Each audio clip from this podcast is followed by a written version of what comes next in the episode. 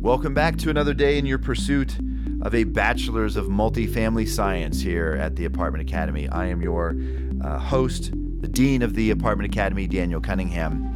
And the Apartment Academy's podcast here is the multifamily industry's only operations focused podcast featuring insights from industry leaders, investors, vendors, and technology providers. So if you invest in multifamily real estate or you're involved in the day to day operations of on site uh, apartment buildings, we are your source for efficient operations and maximizing ROI.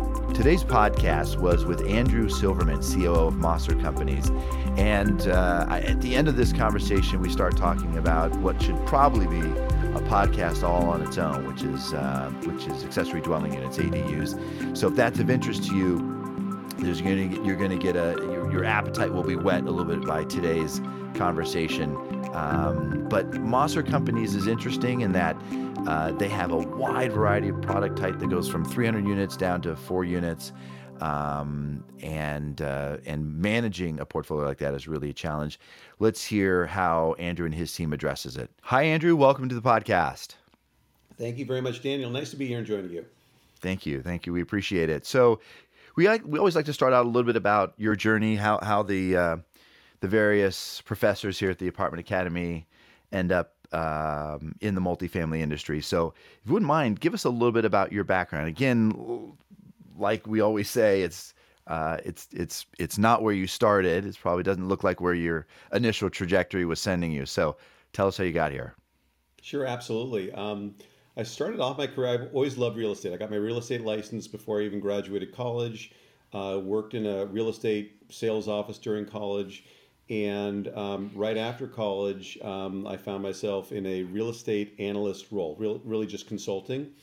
And from that, I realized I loved working with residential developers and then joined a residential developer and started getting more into construction and the combination of real estate and construction.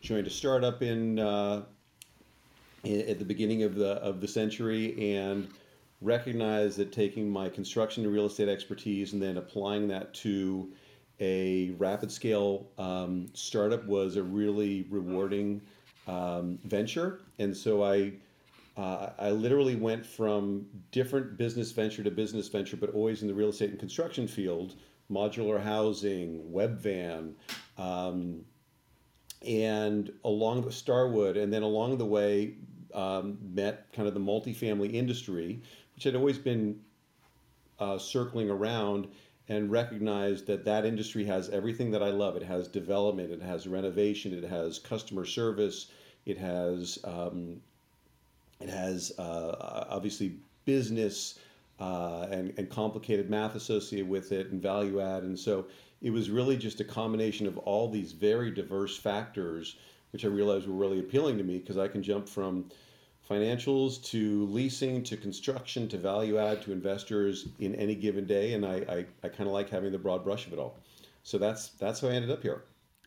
Yeah it's one of the things that people don't realize about this industry is that when you're a community manager managing a you know 20 to 100 units somewhere in that range or more um, you are you're getting exposed to accounting and construction and marketing and it's it's uh, it's a very, very, I think, demanding uh, industry from that standpoint. You have to be, you have to wear a lot of different hats. Um, and then, by the way, this might be a, a, a, little departure here, but what was your modular housing experience? So it was coming right out of the Great Recession. Uh, I was a real estate developer up until 2008, and I had a friend who was starting a, a company called Zeta Communities, and by coincidence, we had built one modular housing in a vacation resort where you could only build six months of the year. So we figured with modular, we could build and market in the same six month season and learned a ton from building one house. And then that person found out that I had experience in this and, and brought me on to help found this company called Zeta, which um, had a great three or four year run um, and learned a lot in the industry and did a lot of projects. Um, and so, yeah, that was that was my modular run, which was wonderfully rewarding. It was all about how to deliver housing most cost effectively as well as sustainability, um, and and that seemed like a really compelling combination for me.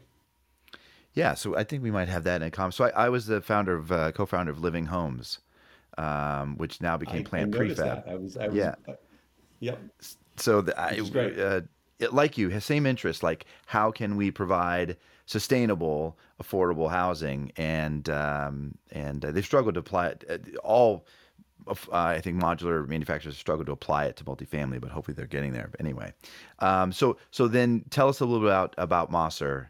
You have a um, even though the company has some size to it, it has a very different, uh, I think, portfolio makeup than what you expect to see in somebody that oversees so many units as you guys do. Tell us a little bit about the company. Sure. Um, from my perspective, you know, kind of feeding off the, the intro I gave, I'm used to jumping into that concept that has a business plan and then rapidly scales the business plan. Um, the concept of Mosser, and this is something which was which was incredibly appealing to me, is this has been a slow growth build over the last 65 years. So they've been in San Francisco uh, for decades, not with the goal to scale and build a best in class um, institution, but really just to provide community housing and, and do it once, do it again, repeat. And so it's really um, it's really kind of a different mindset, which is we understand our markets, we understand our residents, we understand our properties. We feel like we provide a really needed product and service for workforce housing, which is something so important to focus on in this day and age. And so let's let's do that more broadly and make sure that we can have the best impact that we can. And so um, I really appreciate my my CEO Nevio Mosser. Um, you know, he grew up in this business. He was a janitor with Mosser 30 something, 40 something years ago. And so uh, he, he, as much as anyone, understands at, at, at, at the Nats detail exactly what is entailed in making this business work for, for our customer, the residents, and for our communities. And so that mindset was really just somewhat of a departure from what I'm used to. And I really feel like if um, just understanding it kind of from the blocking and tackling perspective, and then um, scaling that out gradually, sustainably, and then just looking to be the best operator we can be for the community. So rather than uh, 200 unit, unit units and four stories over podium, you you have some smaller assets. You you have you have a what looks to be adaptive re- reuse um, assets. Uh, I know you guys have the Lido here in Los Angeles, which is a very interesting asset with a storied history. Um, what what is the smallest? What what are the couple examples of the smaller uh, buildings that you manage? How many units are on the small side? Smallest, I believe, is four units, um, Yeah. and so our our average building size is probably 25 units. Um, so we have a lot of probably 30% of our buildings are under 16 units. Um, so there's, and it really ranges from four units up to um, over 300 units. So it's really, um, and, and the buildings perform very differently. We have one basically condo grade building that's, that's um, beautiful and high end, but, but for the most part, it's, it's really just these little infill buildings in these very existing um, traditional neighborhoods of, of San Francisco that are our bread and butter, and they're buildings that have that tell all the stories of San Francisco and Oakland and Los Angeles. You mentioned the Lido Hotel California, um, and and many other things, and and so this is the history of San Francisco and and and L- Oakland and LA, and it's you know it's it's an awesome privilege to be able to operate these properties, but it is, you know, it's also a um, it is a quite a responsibility to take these hundred year old properties that are fully occupied or largely occupied and continuously upgrade them and, and keep them current uh, with the modern day, whether it's from a code perspective or from an amenity perspective.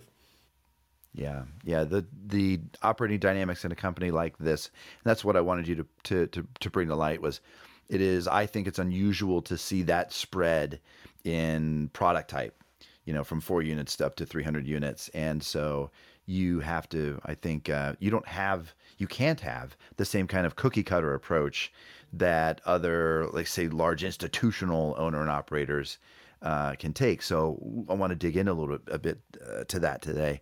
Is there something in particular that you, since you've been at Mosser that you've discovered that, that they do really well, better than others, that's unique to them perhaps? Is there anything along those lines that you, you could share? Yeah, I, I think two things stand out for me, which is um, one is I, I would argue that pound for pound, we know our properties and what properties like this take to maintain and upkeep as well or better than anyone in the industry, just because we've been doing it so long. Um, you know, one thing to that point, and this is kind of speaks to the history of Mosser, is we have almost 10 employees who've been with us more than 20 years. I'm not sure I've ever worked with a company that had a 20 year employee. And so we celebrate these folks, and they know where they know how everything works, and they teach the rest of us how everything works. And so it's really understanding the nuts and bolts of these properties. I think the other thing which was very compelling for me in joining Mosser is that more than any company I've ever been with, I feel like we are the community. We're we're an 85% minority um, company. We we live in our buildings, we work in our buildings, and so we really understand as well as anyone what it takes, um, a to, to to operate and manage these properties, as well as what our our our residents, what our customers really want and expect from us in order to maintain good solid housing in, in classic San Francisco. So I think you know both those really speak to kind of knowledge and heart, and I think that's something in, in which Mosser really excels. That that um, sharing of institutional knowledge that you mentioned earlier, that these the folks you've had that know everything, they know all the ins and outs and where all the skeletons are hidden, or you know where all the filters are hidden, perhaps. I wasn't going to bring that up, but yes, thank you. um, how uh, tell, tell us tell us a little about how Mosser's approach to uh, let's call that training. How do you take that institutional knowledge and and preserve it across and and share it across an entire organization like that with such varied levels of product type? Um, first and foremost, it's not you know it's not easy. You really have to stay on this because it's it's um, it, it, just requires that. Um, I'd say it's twofold. One is you know we, we, we know the things we need to be trained on.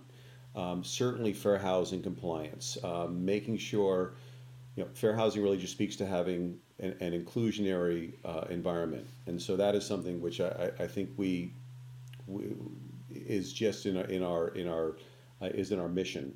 Um, so whether it's fair housing, environmental requirements, Prop 65, all those things that you need to know in order to run a business, are the things that we we train up through through certain uh, mediums out there. Um, I think the second part of this, which is more the um, you know, kind of the master, the Mosser, we have something called MOPS, um, which is our master operating procedures, and and this is a long written document that is constantly in motion. It's constantly evolving, um, but it's making sure that we understand best practices and how to do everything soup to nuts in uh, in real estate uh, and in and in resident resident service. So. Um, and then I think the third thing that is just so essential is boots on the ground, which is um, whether it's myself, whether it's Nevi, our CEO, whether it's any of our leadership, or whether it's any of our, our front lines teams, we're always out in the field inspecting what we expect and uh, making sure mm-hmm. that things, not just we're taking somebody's word for it, but things are at the quality we expect, uh, at the responsiveness we expect. And so really that's that's a that's a mindset that we want to train into our teams that you know we're always responsive within a certain period of time we're always considerate and so that's that's just kind of the way we do business not how we do business but the way we do business and uh, that also gets trained into our teams and because we want them to know what good looks like and whether it's from a property perspective or from a customer care perspective. Always love the term inspecting what you ex- expect uh, yeah i think that's an important uh, philosophy to carry with you. Is there um, does technology play a role in any of that for you? Do you guys uh, have you, do you guys use remote inspection, digital inspection tools? Are you Excel, clipboards? What's how do you how do you guys manage to do that consistently across all the properties? Um, yeah, it, and so I think for me the perfect union is to take something that's really old and tried and true, and then yeah. marry that with the best in class technology that's out there. So how do you take a 100 year old building uh, and a 65 year old operation, but also make sure that it's running with the efficiency of a, of a silicon startup. So that's that's yeah. the goal. Are, are, we fully there? No, it's always a work in progress. Um, right. But yeah, we're you know over the last couple of years we've really gone from a um, I'll call it a monthly reporting type of company to a let's push everything into real time or as real time as we can get it type reporting. And so um, at any given moment, I can look on our, we have a, uh, a, a job tracking platform that we use where I can see where all of our teams are. Uh, at any given time, I can see whether they're on lunch break or whether they're working. I can see progress photos in there. Um, and so that's how we manage our, our teams in the field. And Mosser self performs almost everything. So um, you know, that's another one of our keys to success. It's it's our janitorial team, it's our construction team, it's our leasing team, it's our property management team, and so it's really we're accountable. It's not some third party vendor. Yes, we have vendors we work with, but for the most part, it's on us to make sure that we're delivering uh, the service that we want. Um, on the on the technology front, we're in the process of adopting over the last couple of over the last year really two platforms that tie into Yardi. One is Knock, really on the le- marketing and leasing front, and the other is Canopy, which is on the um, really just the broad view financials, leasing, property management, um, leaderboard front. And is that kind of a BI tool, Canopy? Correct. Um, yeah, yeah. And it's a you know one of the things about the companies that and I've worked with a lot of technology companies over the last 10 years and you know, the lesson learned for me is the platform can be great, but the leadership also has to be there to make sure that they're adapting uh, that platform to our needs. And so there's been you know these two companies that we're working with that is just mentioned. They have great leadership teams who really want to work with us to make sure they're nailing the product right. Canopy, as an example, is a very early on company, but their their leadership team is very focused on learning from us, as we're, so we're helping them pilot it, and um, because then it becomes a better product for us and it becomes a better product for them as they're providing this this service for other for other companies as well.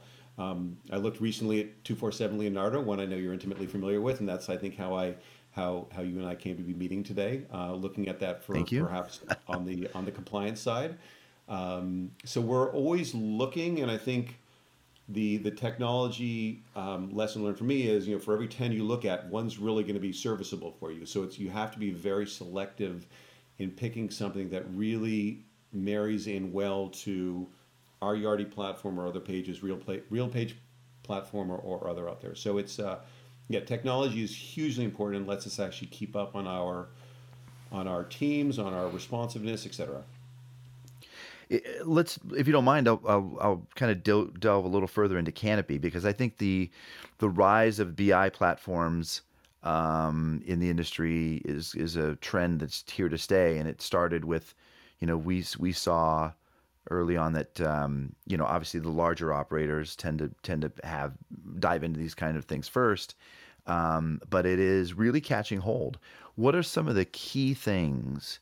that you're looking for. Uh, you, you mentioned it's real time. So and you and you I, you said some of them, which is like you, you're you're tracking your workforce real time, which is amazing. I think that's probably something you guys do better than than most. Um, what are you looking for out of Canopy? What is it providing in terms of KPIs? Uh, you know, how is it guiding the business, or will it guide the business once you've got it tweaked? And that's a great question because the goal is it for it to help guide and provide ahas into the business. And so I think it's really twofold. You want an easy UX user experience we can just go and see what's happening. How many leases do we have? Um, how are how's our financial performance? How many work orders do I have outstanding? What what what does the unit turn activity look like? Um, I think the other part in that is you want you want things to be pushed to you. Hey, here's an outstanding work order. It hasn't been addressed in a week. Let's make sure that that's being pushed to the right person because you know the, the ugly truth is we're not perfect and uh, property management is a 24/7 job um, and yes there are there are requests at 2 a.m. in the morning. There are requests on Sundays. There are, and it's it's just part of the business, and we welcome that. But the reality is, you need some of this technology and these systems in order to help you stay on top of everything, um, because it's easy not to. It's easy to miss things, um, dare I say. And so, you know, having technology platforms that also say, as I said, this work order's been outstanding for seven days. This work order says it's been addressed but hasn't been closed. This unit turn's taking two weeks. This unit's been offline for a month. What's going on? So anything out there which is technology that can help ping us to say, hey, heads up, um, you've, you've got a you've got a missing tooth here.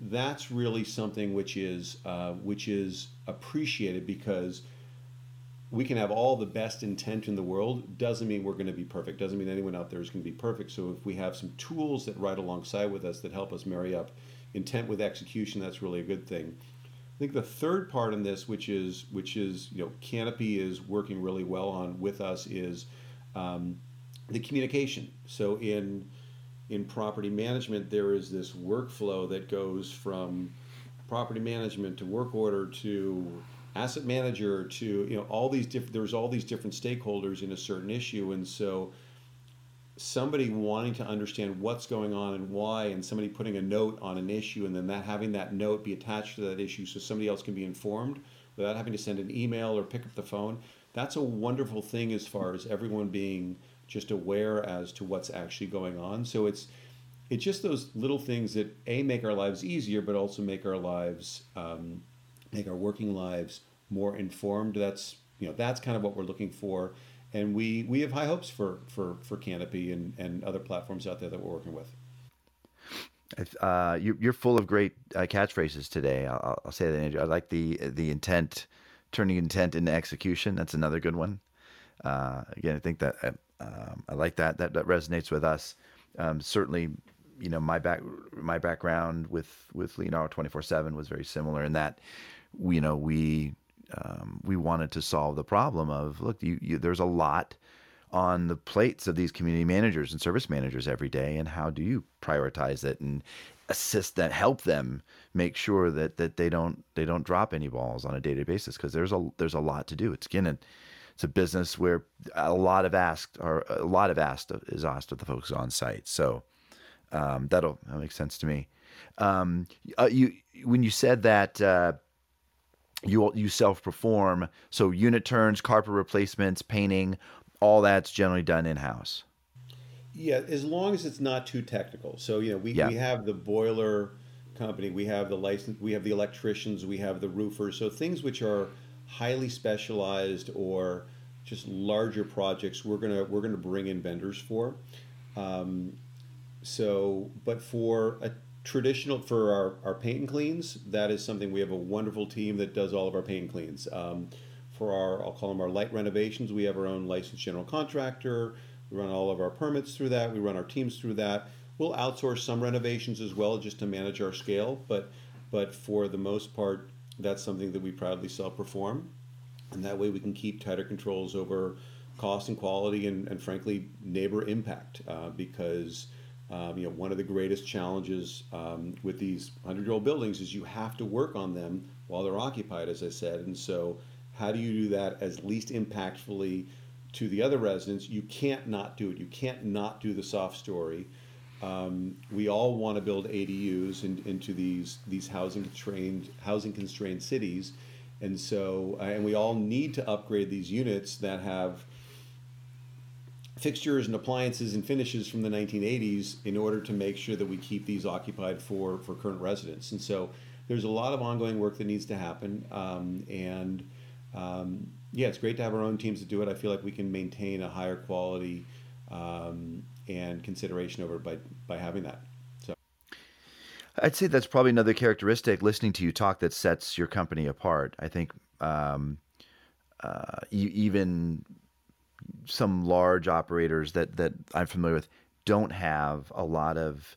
I mean, when you said you have your own roofing people and that sort of thing, I mean that's pretty amazing at a company of your scale. How do you make that decision um, of when to retain that kind of skill set in house and and when it when that starts to erode your margin and you and it just it makes sense to to just rely on vendors. How do you how do you guys strategically make that decision?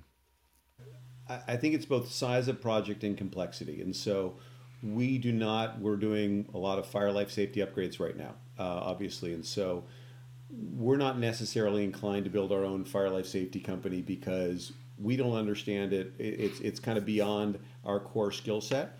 Uh, but fortunately, there are a lot of good vendors out there who we can just plug in, work with, and plug into the to the program. And and we ha- we do have our own construction management team, and so the the CM team, and we have our facilities team, and so. How do we make that decision? We will literally every other week we will sit in a, sit in a room with my head of construction management and my my head of uh, facilities, and we will talk about all right, this job should we handle that internally, or should we, is this something that we want our construction management team to handle? Um, and so exterior paint's a great example. If we're if we're just patching and painting and doing a little weatherproofing and it's only so many feet off the ground, that's going to be something we're going to handle internally.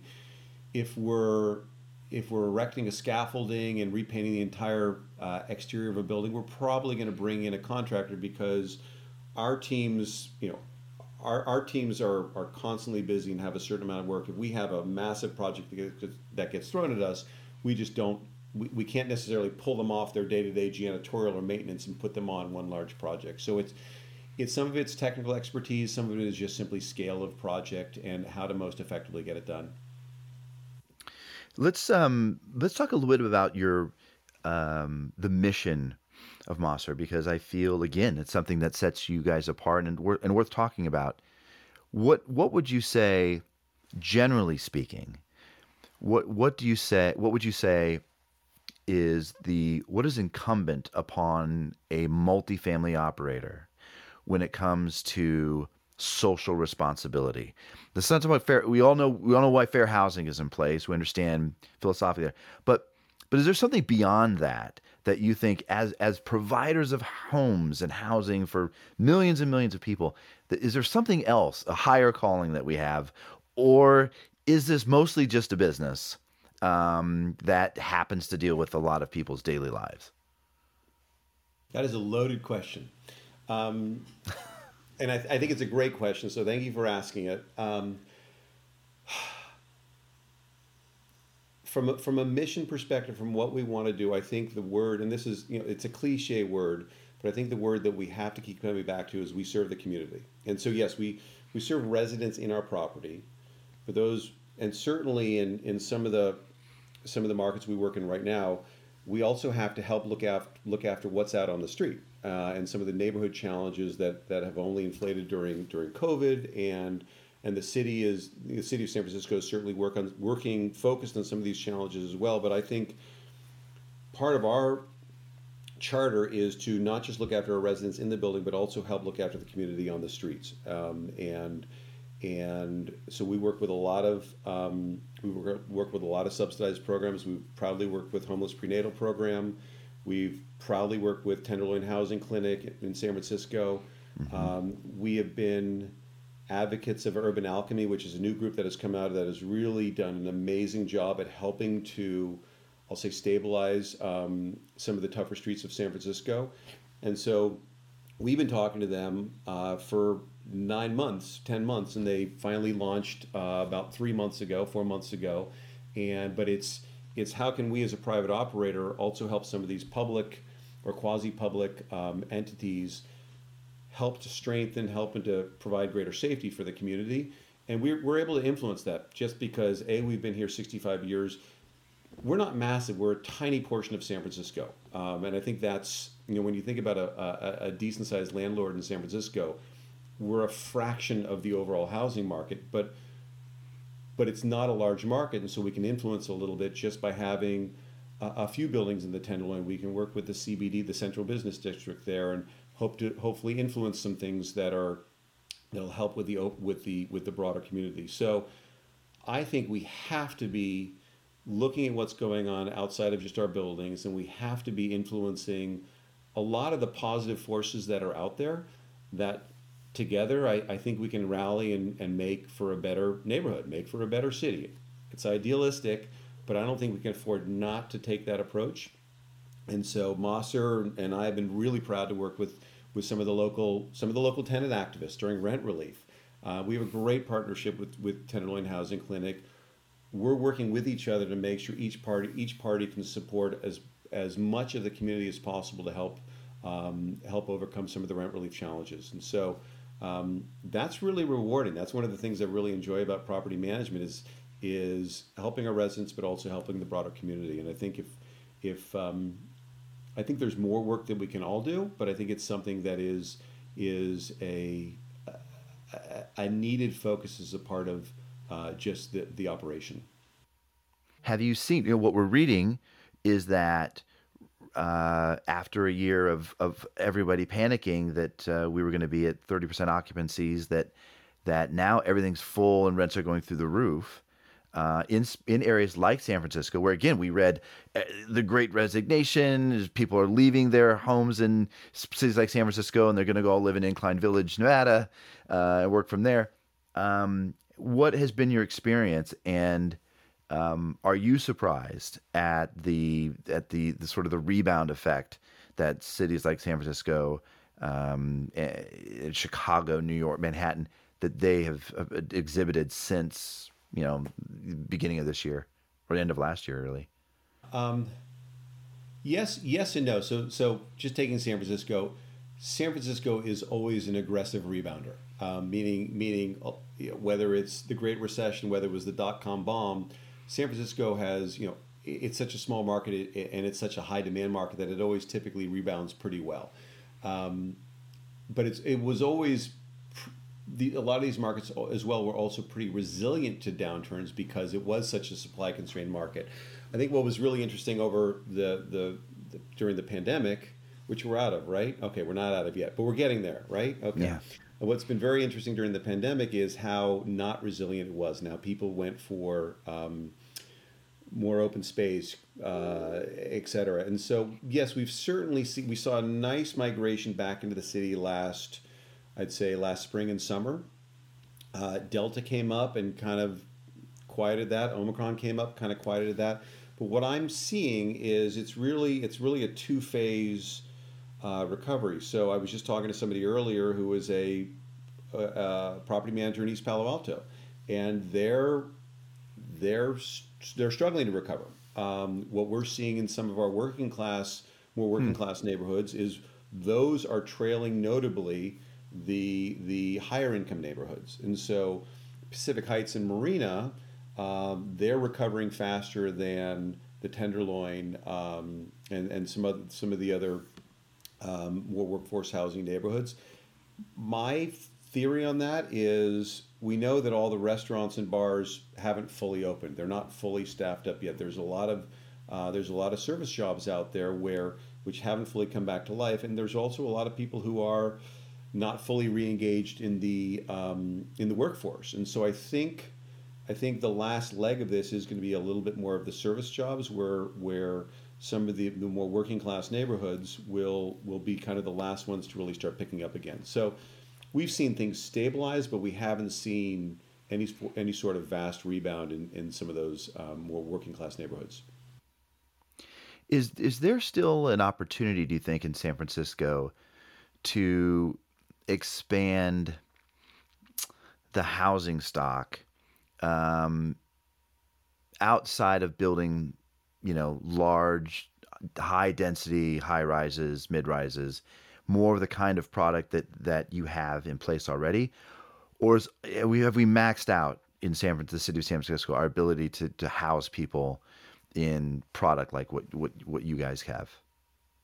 I, I think you're speaking to the beauty of the ADU program um, and and being able to add existing units uh, into uh, new units into existing properties. And so, um, you know, each ADU project that I've worked on has been anywhere from one to I think ten units. That sounds small. But if you look at those over over a series of hundreds of properties in San Francisco, I think it starts to make a difference. Um, and you're also then putting housing in more walkable neighborhoods than putting housing south of Market, where you're getting on where you're getting on public transportation um, to the core job centers. Um, so there's absolutely that opportunity. It's not an easy opportunity, meaning it's it's still the city has made it easier. The city continues to to um, work with um, work with operators out there in order to try to enable um, ADU housing, but um, that is, you know, we see that as the opportunity to to put another, call it ten percent housing stock into the built envi- the existing built environment, um, and that's an ex- that's an exciting opportunity because you you're literally then putting housing in in the 99 and 100 walkable score neighborhoods, uh, which is exactly I think how it's meant to be. Cool. Let, us talk about this for just a second. Um, first of all, can you define for those that are listening what uh, what ADU housing is and how that how that works. Three dwelling unit, and basically, if you So we have a we have a property that uh, on on Hayes Street, Hayes Valley, great neighborhood, and our construction management team just oversaw the addition of four units uh, completed at the end of last year in a I want to say it's a 14 unit building, and so we just increased in that one building. We increased the occupancy by 30 percent, 30 percent more Wow. housing in that one building, and so. Um, you know, if you could do that across all of San Francisco, that would be a tremendous number. Um, but uh, so that's that's the ADU concept, and for the most part, you're taking up uh, uh, storage spaces, parking garages, um, dead space.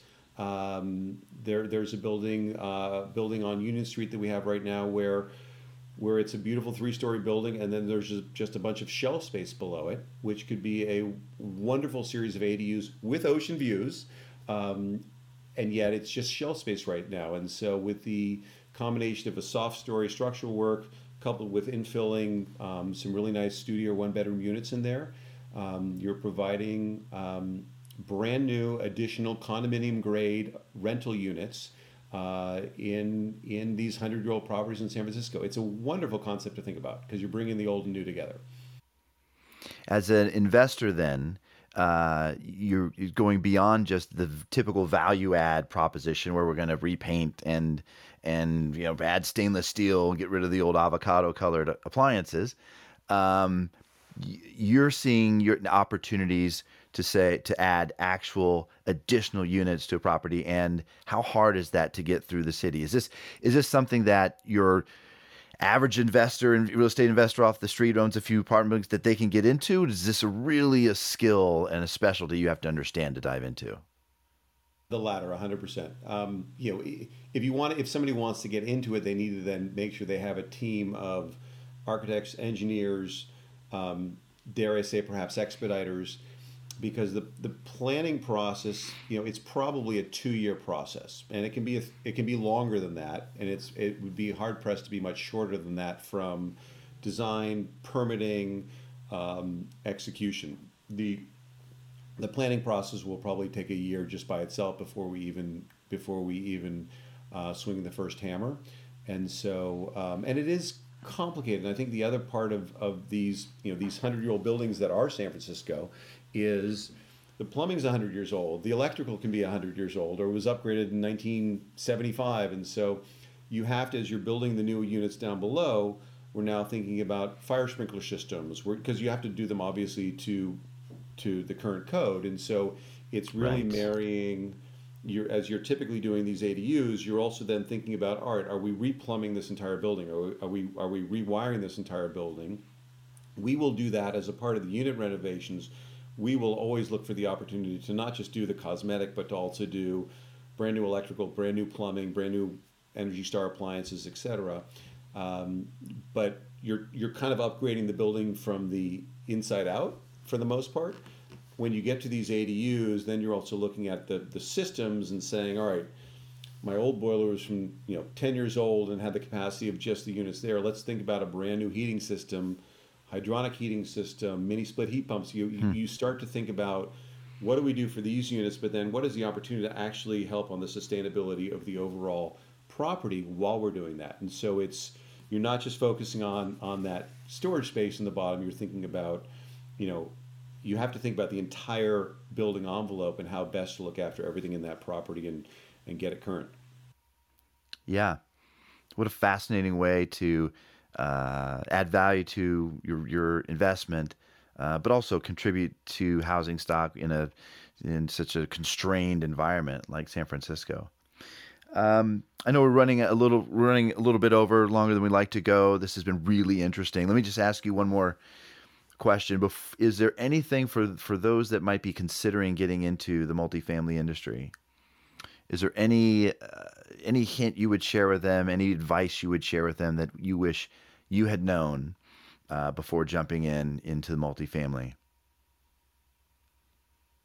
Um, sure, I, I, I think the to do it well, you want to you want to you want to get into the multifamily business because you want to be in the customer service business and you want to have the awesome charter of looking after residents and communities. Um, I think there's been, you know, obviously this industry has swelled a lot over the last 20 years, and I think there are a lot of people who get into the industry for a lot of different reasons. But, um, you know, for me, um, if I didn't enjoy the resident experience, if I didn't enjoy looking after a property and, and feeling proud about how good it looks or how well it performs and knowing that our residents are well taken care of, um, I don't know